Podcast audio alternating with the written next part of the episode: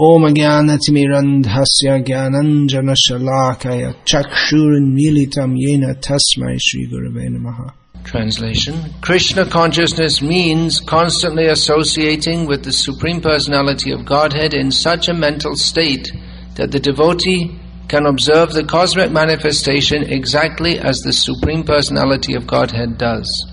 Such, such observation is not always possible but it becomes manifest exactly like the dark planet known as Rahu, which is observed in the presence of the full moon. Purport It has been explained in the previous verse that all desires on the mental platform become visible one after another. Sometimes, however, by the supreme will of the Supreme Personality of Godhead, the whole stockpile can be visible all at one time. In Brahma Samhita it is said, Karmani nirdahati kintu cha bhakti bhajam. When a person is fully absorbed in Krishna consciousness, his stockpile of material desires is minimized. Indeed, the desires no longer fructify in the form of gross bodies. Instead, the stockpile of desires become visible, becomes visible on the mental platform by the grace of the Supreme Personality of Godhead. In this connection, the darkness occurring before the full moon, the lunar eclipse, can be explained as being another planet known as Rahu. According to Vedic astronomy, the Rahu planet, which is not visible, is accepted. Sometimes the Rahu planet is visible in the presence of full moonlight. It then appears that this Rahu planet exists somewhere near the orbit of the moon. The failure of modern moon excursionists may be due to the Rahu planet. In other words, those who are supposed to be going to the moon may actually be going to this invisible planet Rahu. Actually, they are not going to the moon, but to the planet Rahu. And after reaching this planet, they come back. Apart from this discussion, the point is that a living entity has immense and unlimited desires for material enjoyment, and he has to transmigrate from one gross body to another until these desires are exhausted. No living entity is free from the cycle of birth and death unless he takes to Krishna consciousness. Therefore, in this verse it is clearly stated, Satvaika Nishthe, that when one is fully absorbed in Krishna consciousness, in one stroke, he is freed of past and future mental desires. Then, by the grace of the Supreme Lord, everything becomes simultaneously manifest within the mind. In this regard, Vishwanath Chakravarti Thakur cites the example of Mother Yashoda seeing the whole cosmic manifestation within the mouth of Lord Krishna. By the grace of Lord Krishna, Mother Yashoda saw all the universes and planets within the mouth of Krishna. Similarly, by the grace of the Supreme Personality of Godhead, Krishna, a Krishna conscious person can see all his dormant desires at one time and finish all his future transmigrations. This facility is especially given to the devotee to make his path clear for returning home back to Godhead. Why we see things not experienced in this life is, expl- is explained herein. That which we see is the future expression of a gross body or is already stocked in our mental stockpile. Because a Krishna conscious person does not have to accept a future gross body, his recorded desires are fulfilled in a dream. We therefore sometimes find things in a dream never experienced in our present life. There's so much in this verse and purport. I think we could have a year's a year's lecture on this verse. What's this mean, Maharaj? Five classes. Five classes. All right. Well, I'll try and discuss some of these points, but actually, there's there's so much in Srila Prabhupada's purports, there's ample material for philosophers and in this section particularly for psychologists and theologists and scientists and all kinds of thinkers to be busy with for 10,000 years at least. in this verse, there's a transition from the previously discussed situation in the in the previous verses has been discussed the situation of the mind of a conditioned soul. And now it's being described the situation of the mind of a pure devotee of Krishna. What is the difference? The mind is that there's not that, not that there's no mind. That is not possible. There's one so-called ashram of one so-called guru, not just guru, he became self-anointed Bhagawan and then died of AIDS, this so-called Osho. At his ashram in Pune, they used to have, I don't know now, but at the gate they used to have a sign, shoes and minds to be left outside. Don't bring your mind in here, because if anyone has any mind, they can understand this is totally bogus. So better don't bring your. Well, that's not their intention. Their idea is that. I don't know what their idea is, but I can guess that their idea is that beyond the mind there is the state of Osho consciousness, uh, whatever they want to call it. That it's a higher level of, or, or maybe there's no, anyway, it's all nonsense, whatever it is. But there's no question of not having a mind, but what is the activity of the mind? The mind in the conditioned state perceives the cosmic manifestation, and the mind of a pure devotee also perceives the cosmic manifestation. The Mayavadis, of which this Osho, just to give an example, not that he's very significant, but he's uh, Neo Mayavadi, or the, the ultimate result of Mayavad in denying the existence of anything except Brahman. Brahma Satyam Jagan Mithya, they see the cosmic manifestation as false so the ultimate result of that, as Sri Madhvacharya predicted, is that this Mayavad will lead to the destruction of Dharma. Even the worldly Dharma, which is not a very high platform, Lord Krishna states at the end of Bhagavad Gita too, give that up, sarvadhaman parityadya mamekam sharanam raja. But still that platform is required, the platform of Dharma, which includes many considerations, including basic morality. But that, Madhvacharya predicted, will be destroyed by Mayavad. And it, uh, dharma also means uh, consideration of religious principles. Consideration means one should consider what is right and what is wrong according to the edicts of Shastra. Pravriting cha nivriting cha janana vidurasuraha.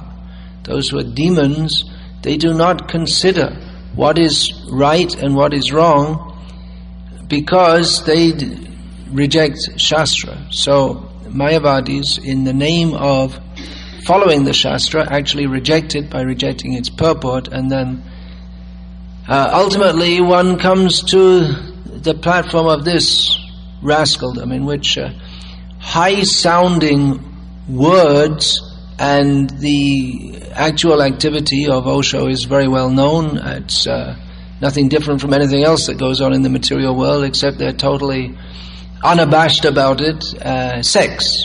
That's the.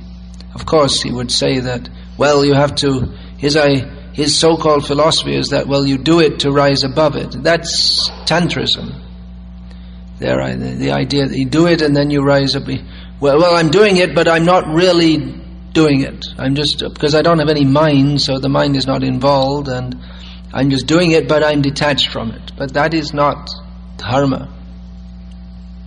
In dharma, varnashram dharma is particularly for all these uh, rules and regulations and organization of varnashram dharma is meant to help one to come to the higher consciousness, which begins with overcoming sexual consciousness. So in Vedic culture, sex is restricted, highly restricted. But the demons, they don't like to observe this. That is the difference between a saintly person and the demon. So how does the what is the difference between a devotee and a non-devotee? The devotee sees the cosmic manifestation. He doesn't pretend that it doesn't exist. But he sees it as the Supreme Personality of Godhead sees it, or with the same vision as the Supreme Lord.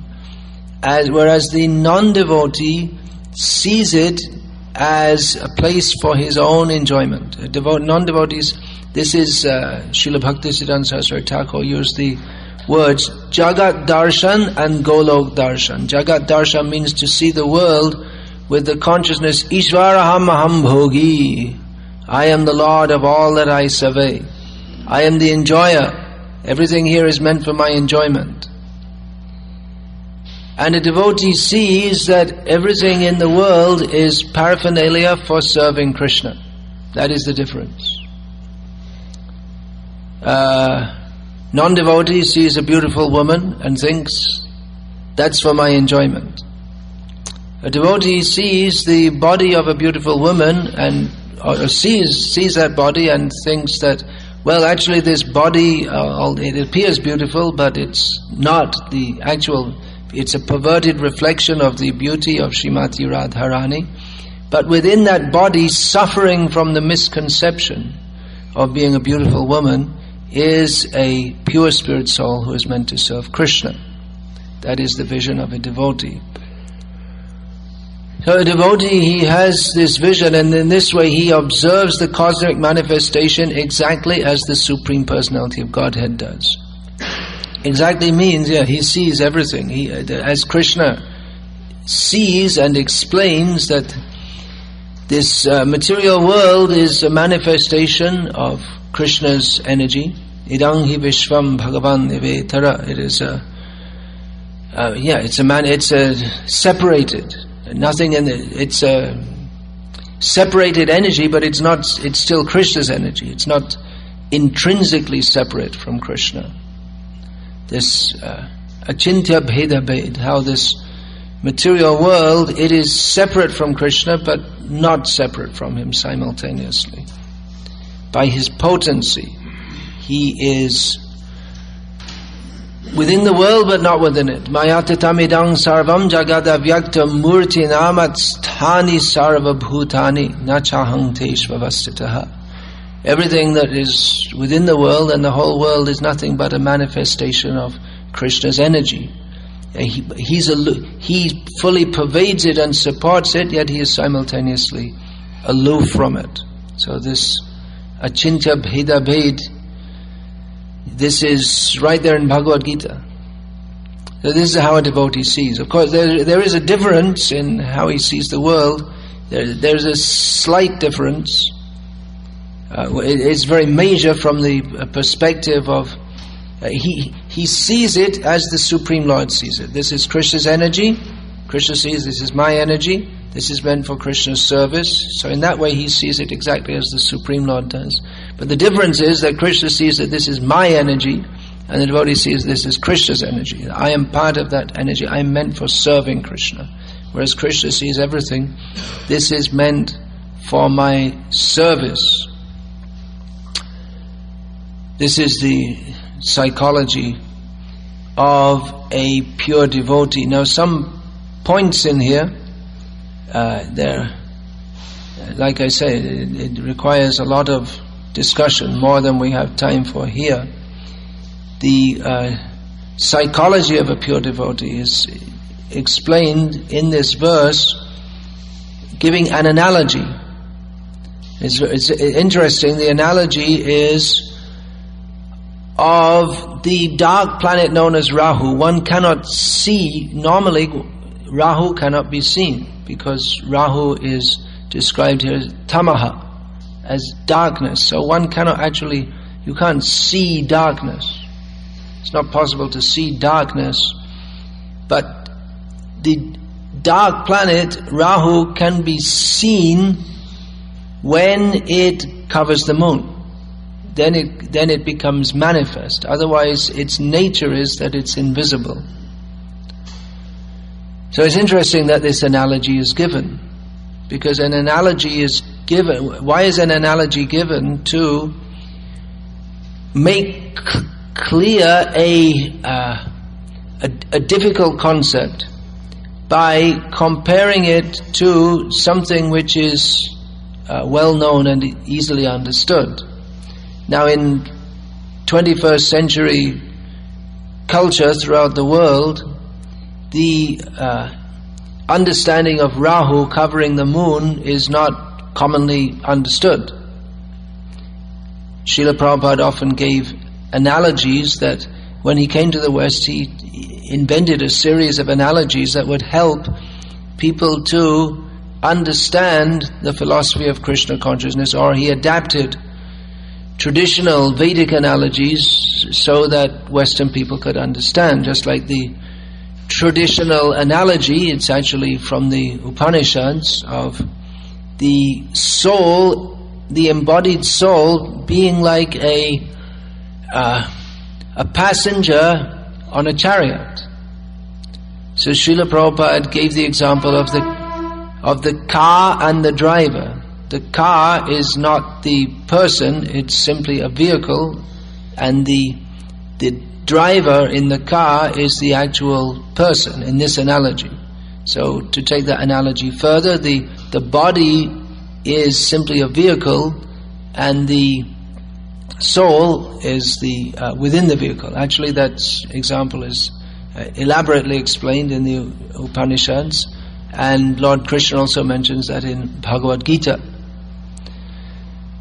So, uh, Srila Prabhupada, for analogy, for an analogy to be useful, it has to be the uh, point of reference that that has to be instantly and easily understood. If one has to explain the analogy, then it's not very useful as an analogy. But this is being used as an analogy. It's uh, understood that by Narad Muni that Maharaj Prachina Barhishad can understand this example. It's been explained to him when, as a child, when he saw, when Prachina Barhishat Maharaj saw the what we call a lunar eclipse, it must have been explained to him that this is a, the dark planet Rahu which is covering the moon. So it's understood by everyone in Vedic culture and it's accepted unquestioningly. Just like in the modern age, it's unquestioningly accepted that a, uh, an eclipse is either this, uh, this either the earth going between the uh, the earth's shadow falls. How, how does that go? Which is that? That's the, the lunar eclipse is the earth's shadow, it's said to be falling on the moon. This is the modern encycl- uh, explanation of an eclipse. And a solar eclipse is when the moon comes between the uh, orbit of the sun and the earth and blots out the vision of the sun. So that's everyone accepts that. I hope I got it right, but uh, it's accepted as, as an axi- axiomatically. But in Vedic culture, there's a different explanation. So we can see that it was uh, the very fact that Narad Muni uses this as an analogy shows that it was fully accepted in Vedic culture, and the, because he's using it as an analogy of how a pure devotee sees everything, but sees everything as Krishna sees it. Now that may not be always obvious to everyone. One may think that a pure devotee is just like a materialist, because he may talk in the same way as a materialistic person talks or acts in the same way uh, in many ways that a materialistic person acts. Just like uh, there was a, an editorial on a devotee website. I don't know if it's still up there as the editorial, as the main editorial, but it was uh, poking fun at sannyasis for having laptop computers and iPods and things like that. So, to a materialistic person, it might appear that if a sannyasi has these things, well, he's just a materialist because that's the kind of thing that materialistic people like. Uh, but it's hoped that the sannyasis of ISKCON who are using these things do so in the same spirit that Srila Bhaktisiddhanta Saraswati Thakur and our own Srila Prabhupada also used the latest technology available to them at the time unabashedly because they saw everything in this world as paraphernalia for serving Krishna. And they didn't think that now I need a, a, laptop computer for my sense gratification, but they thought that we have to use this for our service to Krishna. So to a materialistic person, it might appear that if uh, two sannyasis are talking about the latest computer and which is the best one to get, they might think, well, they're just, just another materialist. They're interested in computers like everyone else. But then you have to see what they're using it for. So this consciousness, uh, yeah, the, the principle of yukta vairagya, the, the, uh, the neophyte or, or improper understanding of vairagya or renunciation is that one should give up everything. But that supposed renunciation is rejected, it's renounced by Rupa Goswami Prabhupada as falgu vairagya or meaningless vairagya because one who fails to see the relationship of everything within this world with Hari, Hari Sambandha Vastuni, he thinks that, well, everything should be given up. We, we, the, we're not part of this world. Uh, we should be spiritual, and spiritual means giving everything up. But this vairagya, which is desired by the mumukshu, those who are desirous of liberation from this world, that vairagya is called falgu, or very light, or meaningless, or useless. Because, for a start, we can't give anything up. If you want to give everything up, well, you have to give up your body too. You have to give up breathing. Don't use the air. You're going to. I'm giving up everything and going to the forest. I, but in the forest, you also you're also breathing. So stop breathing. If you really want to give up everything, that's also material. The air is also material. So the what is to be given up is the perverted sense of ownership that I have anything to. We don't have anything to give up anyway because nothing belongs to us. And the idea that I can give something up is only the flip side of the misconception that everything here in this world is for me to enjoy. But it's not. It's uh, it's uh, another expression of the idea that everything is here in this world is for me to enjoy, but I can't enjoy it. I'm not enjoying it. Um, so let me give it all up, and I'll be happier in that way. It's another attempt to enjoy self-enjoyment, denying this that everything is meant for the service of Krishna. But a, a devotee sees everything in the world is meant for serving Krishna, and therefore a devotee can, can and should use all the best things of the world for serving Krishna.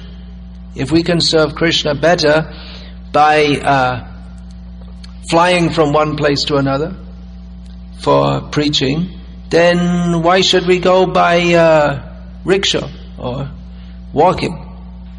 Of course, rickshaw distance and flight distance is. Uh, uh, take a look. Yeah. Anyway, why why why uh, why in the name of why accept difficulty for the body if that difficulty impedes our service to Krishna. That means we, we haven't actually understood the principle of spiritual life.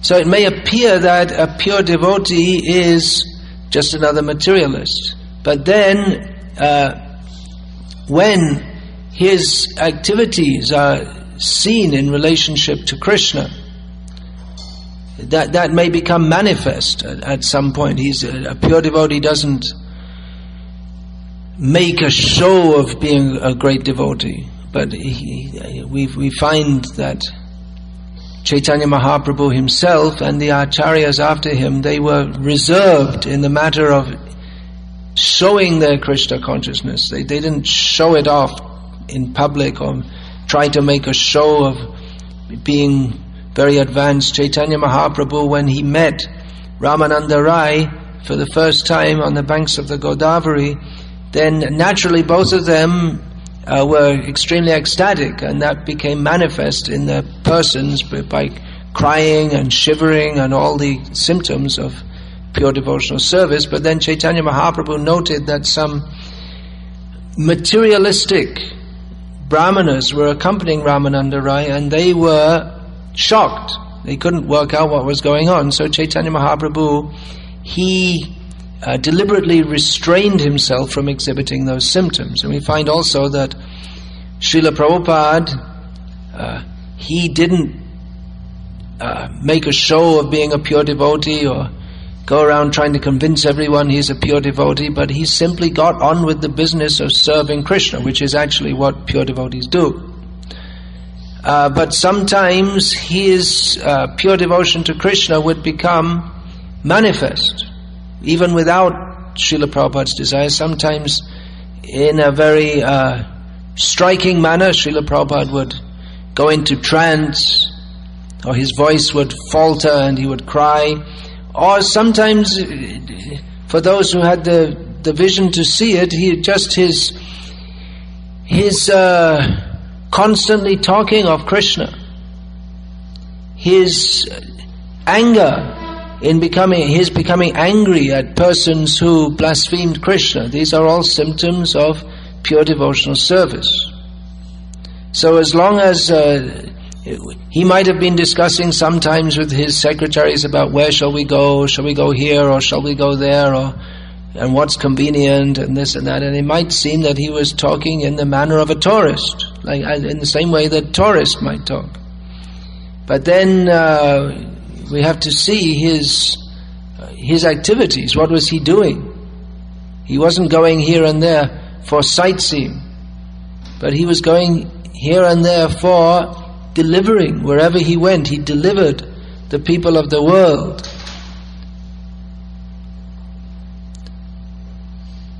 So, pure devotional service, this is the, the natural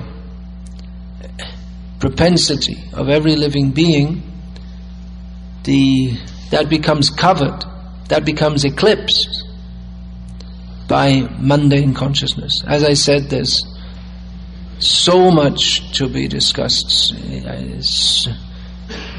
this purport. The whole, uh, Srila Prabhupada, his uh, unabashed presentation of they didn't go to the moon, which was considered absurd, it seemed, to those who didn't have full faith in Srila Prabhupada.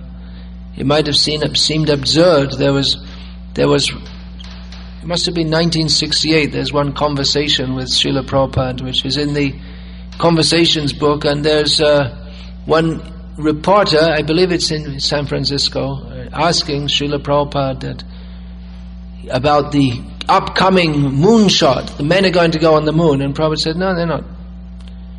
And the reporter said, well, they are. Everyone knows it's it's upcoming. The, the, they're going to go to the moon. Prabhupada said, no, they're not. They can't go.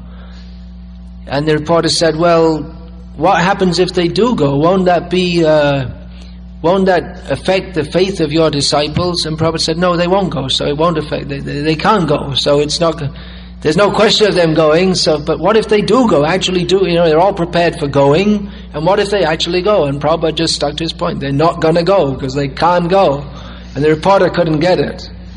And I suppose when the reporter was watching that one small step for man and a great step, one great step for mankind, he was thinking that Swami was you know, nice old man, but, you know, just, he got it wrong on this one.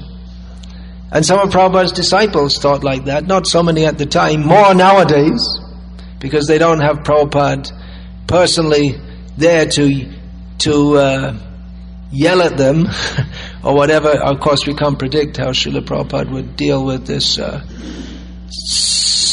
somewhat widespread lack of faith in him within his movement on many issues.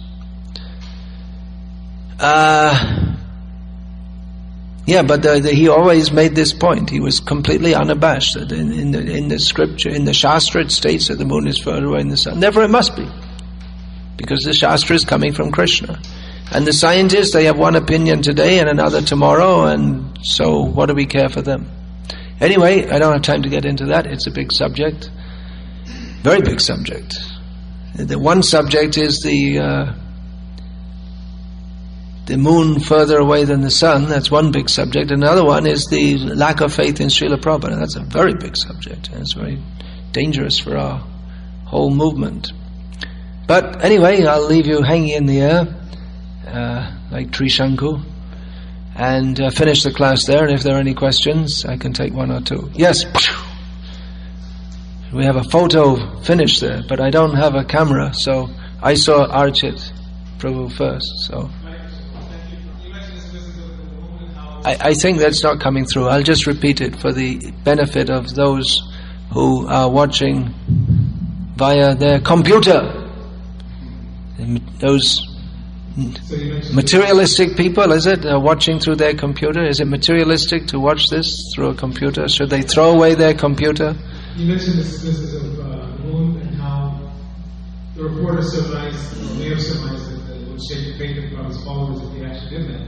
So uh, this was actually brought to Prabhupada while he was still here. So his followers said, but Prabhupada, you know, so I've accepted that he did, and Prabhupada said, even if they did, what did they accomplish? They brought back some rocks. That's another point, yeah. They brought back some rocks, and they look just like rocks in Arizona. So what did they actually Rocks in Arizona. Hmm, I wonder where they came from. Actually, uh, the devotees always gave the example of Arizona, but it appears that the actual moonshot landed in Nevada because that's where the uh, secret base is that no one can go into. Yes, please.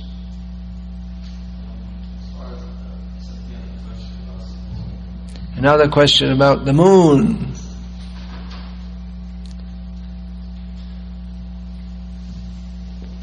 Interestingly, uh, as you all probably know, there is nowadays widespread doubt among the American public that they actually went to the moon. And widespread doubt that anything the politicians say is true because it's come to light that many of the things they say are not true. Maharaj, uh, in the purport, Prabhupada explains that the Rahu planet is invisible. Mm. So, accepting that they landed on Rahu, when does Rahu become visible? Uh, well, I, I, I'm not an, uh, an astronomer and I don't know the answer to this, and it's just put it on the list of 20 trillion and one of the things that need researching because if we are to establish Vedic knowledge in the world, there's a lot of work to do in research in many fields, in, in, in actually in every field of, of knowledge. But I can suggest that something which is invisible to the eye from this planet uh, might be visible if they had gone there, it might be visible if they'd actually landed there. You get my point? In other words, uh, yeah, when you when you when you get right there, you can see it. But at, at the uh, from here, it's uh, if it's all black, that means it's it's it's not absorbing the light of the sun, and like the moon does to reflect. The uh, the moon is visible. Actually, Srila Prabhupada gave two explanations of why the moon is visible. One is that it has its own light, and another that it reflects the sunlight, which is the modern scientific explanation also. So something which is black doesn't reflect anything. That's why people who go out for early morning runs, they uh, running for exercise, they uh, on on their they either wear bright clothing or they put some something reflective on their uh, clothing so that motorists who are going by can see it. That's why in a in a hot climate the it's good to wear white or bright colored clothing because that uh, that reflects the light. But if you wear black clothing, it absorbs the heat of the sun. So we find in hot countries people wear bright clothes, and that may be one reason for that. It's just good for reflecting the sunlight. I, I'm postulating that, that's all. I'm giving a, a possible explanation. I'm not a scientist of any sort. So, I, but I can simply suggest that there, there, there should be some explanation. That's all.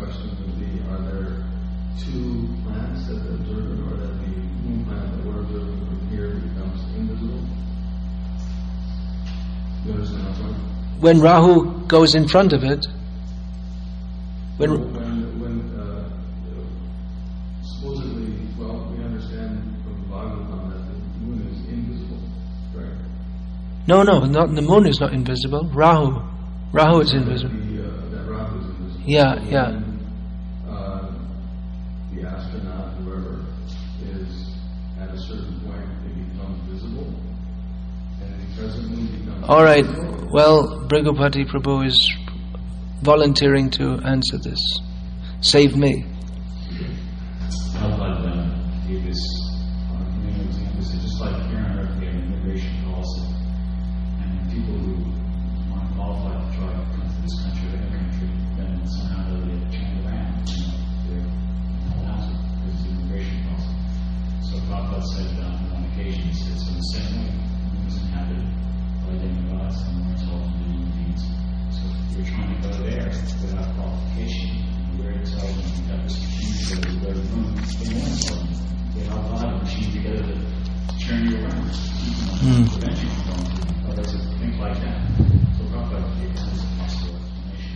That that's not really the point that Naikama Prabhu is making. He's talking, he's about, talking about sensual, about sensual perception.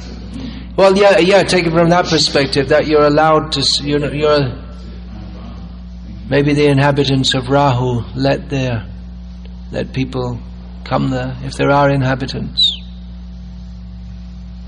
I don't know, and I don't know if anyone knows, but uh, like I say, there many, many things to be researched, and uh, many, many points to be researched. Even in this verse, Satvaika, what is it? I can't see it. Satvaika Nishtha. Prabhupada translates this Sattva Eka as being in Krishna consciousness. It doesn't directly state that at all, but that can be understood from the statement here in the fourth canto of Lord Shiva that Sattvam Vishuddham Vasudeva Shabditam, that to be in pure Sattva means to be in Krishna consciousness. So someone might criticize that, well, it's just Prabhupada's, he's just, it doesn't say in Krishna consciousness, it says Sattvaika Nishtha. But that's, uh, that is extrapolated from the Sattva, Sattvaika Nishtha means in Krishna consciousness, and that, that can be understood from other statements in the Bhagavatam. So, like that. Yeah. Please pass over the, the mic for a comment. comment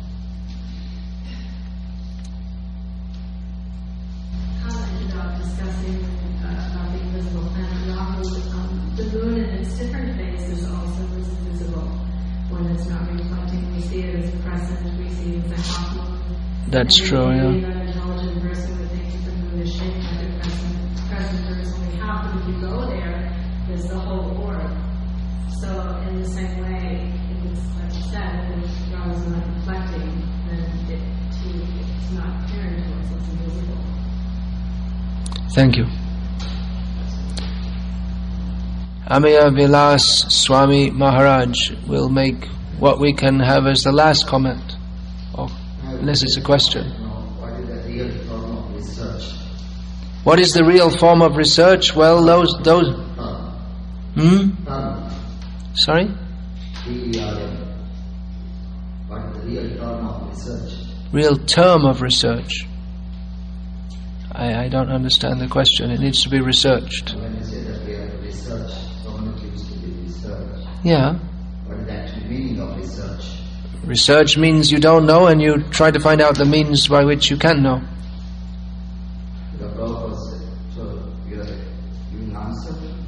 Yeah, that's the answer. That's the answer. Research means that that, that method by which things which are not known uh, become known.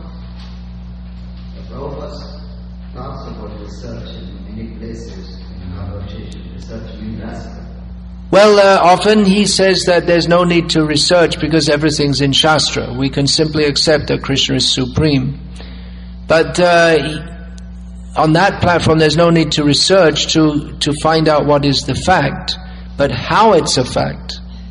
That we made to establish that for those who don't have that faith, and to understand it better, that may require researching. And Srila Prabhupada wanted, for instance, the uh, BI, Bhaktivedanta Institute, to undertake uh, philosophical research and scientific research to demonstrate these points. In one conversation, he said that one of the duties, when he was talking about Varnashram, he said one of the duties of Brahmanas is research. So he didn't reject research per se, but the uh, attitude of researchers that we can only find out everything by research, that is mental speculation. What should I, Prabhupada differentiated in one letter between mental speculation, in which, which one thinks that one has to find out the truth by one's own method, and philosophical speculation, in which uh, one accepts the truth of Shastra but applies one's intelligence to try to understand how it is true. And there's another point here from Shvavash Prabhu. He's got his hand very strongly up there. I just thought I'd throw in a comment on this issue because uh, there was a lecture Prabhupada said that uh, Darwin has actually killed the soul in society. So basically, what that means is that everyone's on the body of life, and they can't think any further than this. So when you talk about these kind of issues, uh, he, you know, he has killed eternality. Uh, he's killed the idea of uh, a, a soul, or even for that matter, God and everything is simply on the on the body platform of life. They can't think any higher than that. So matter means everything to them. So on these issues that we're discussing, it, it appears as higher than matter. Uh, it, it, it, these issues take uh, you know higher intelligence. If you're going to discuss about the moon, Yeah, yeah, yeah, yeah. is, is, is a, you know, it's a heavenly planet. It has nothing to do with this, you know, well, it does, but it's higher than this. It's it's more subtle energy. It's uh, Yes. it's not formed of earth, water, fire, and air. It would seem it was, it's an ethereal planet. And then we're talking about the moon god, who's a, who's a demigod, who's, Yeah. whose powers are uh, way surpassing any human understanding. Yeah. Even speak of Rahu, who was actually, you know, he was also a demon, but at the same time, he was a very, uh, you know, powerful, mystical demon. So it appears to me that uh, because of the Darwinism theory, it's very difficult to Even conceptualize these things. Yeah, yeah, He's killed the soul. yeah. And he's made everyone think that you're just this material body, do whatever you like, and this is your last life, and you came from a monkey. You didn't come from anything, you know, like God. So, uh, you know, th- this is one thing I think is very important you made that, yeah, that's why BI needs to be there, because uh, they to kick on his face, as Prabhupada said himself. Uh, kick, kick on the face of Darwinism because he has killed the soul.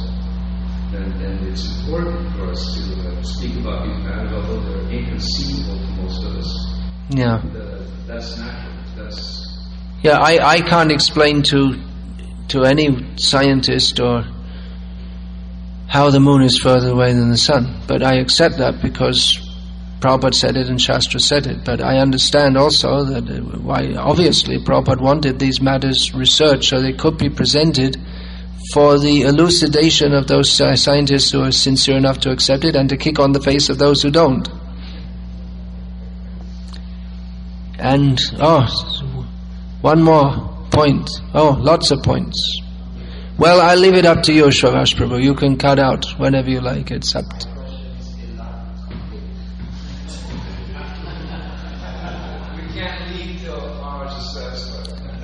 Well, I don't know if my lifetime's that long. But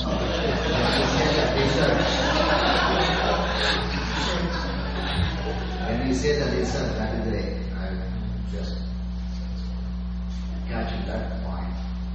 You know, when you are going to make the solo, that's what I have. You are going to. yes, I want to start a Shastric Research Institute. That is my plan. Please give your blessings.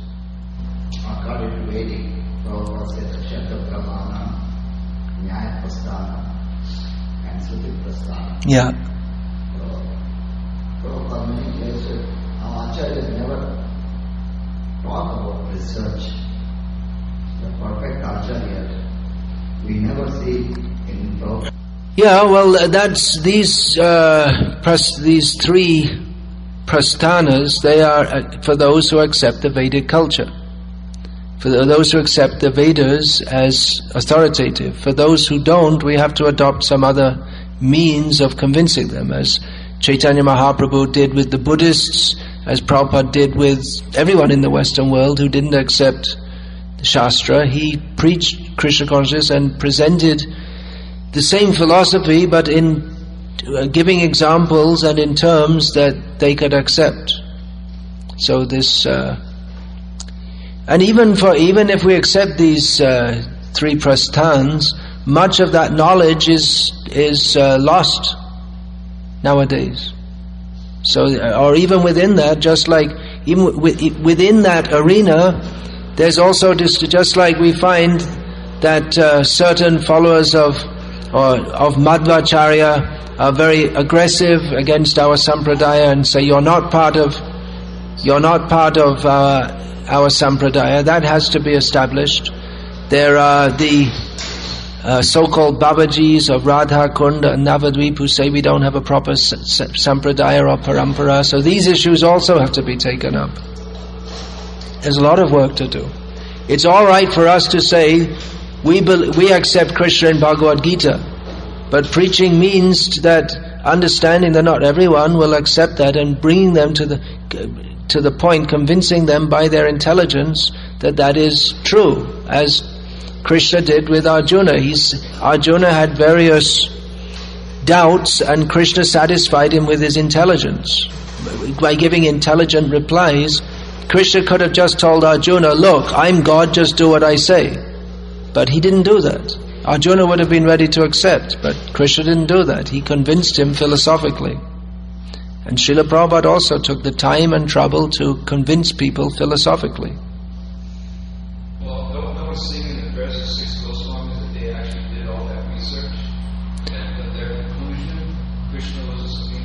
Yeah, they uh, they established that Krishna is the supreme personality of Godhead. So one thing uh, uh, on in on various points in Shastra, especially Jiva Goswami established shastrically. But then that's how many of us know all those arguments? So one thing to do would be to research Jiva Goswami. But then the, the, the nature of Maya is that she offers unlimited uh, permutations and combinations of atheistic arguments which have to be dealt with in context. If we, if someone comes up and says that, well, actually life comes from matter, and you and you and we say, well, Jiva Goswami says this. Uh, what do they care what Jiva Goswami? They they don't. We have to present it in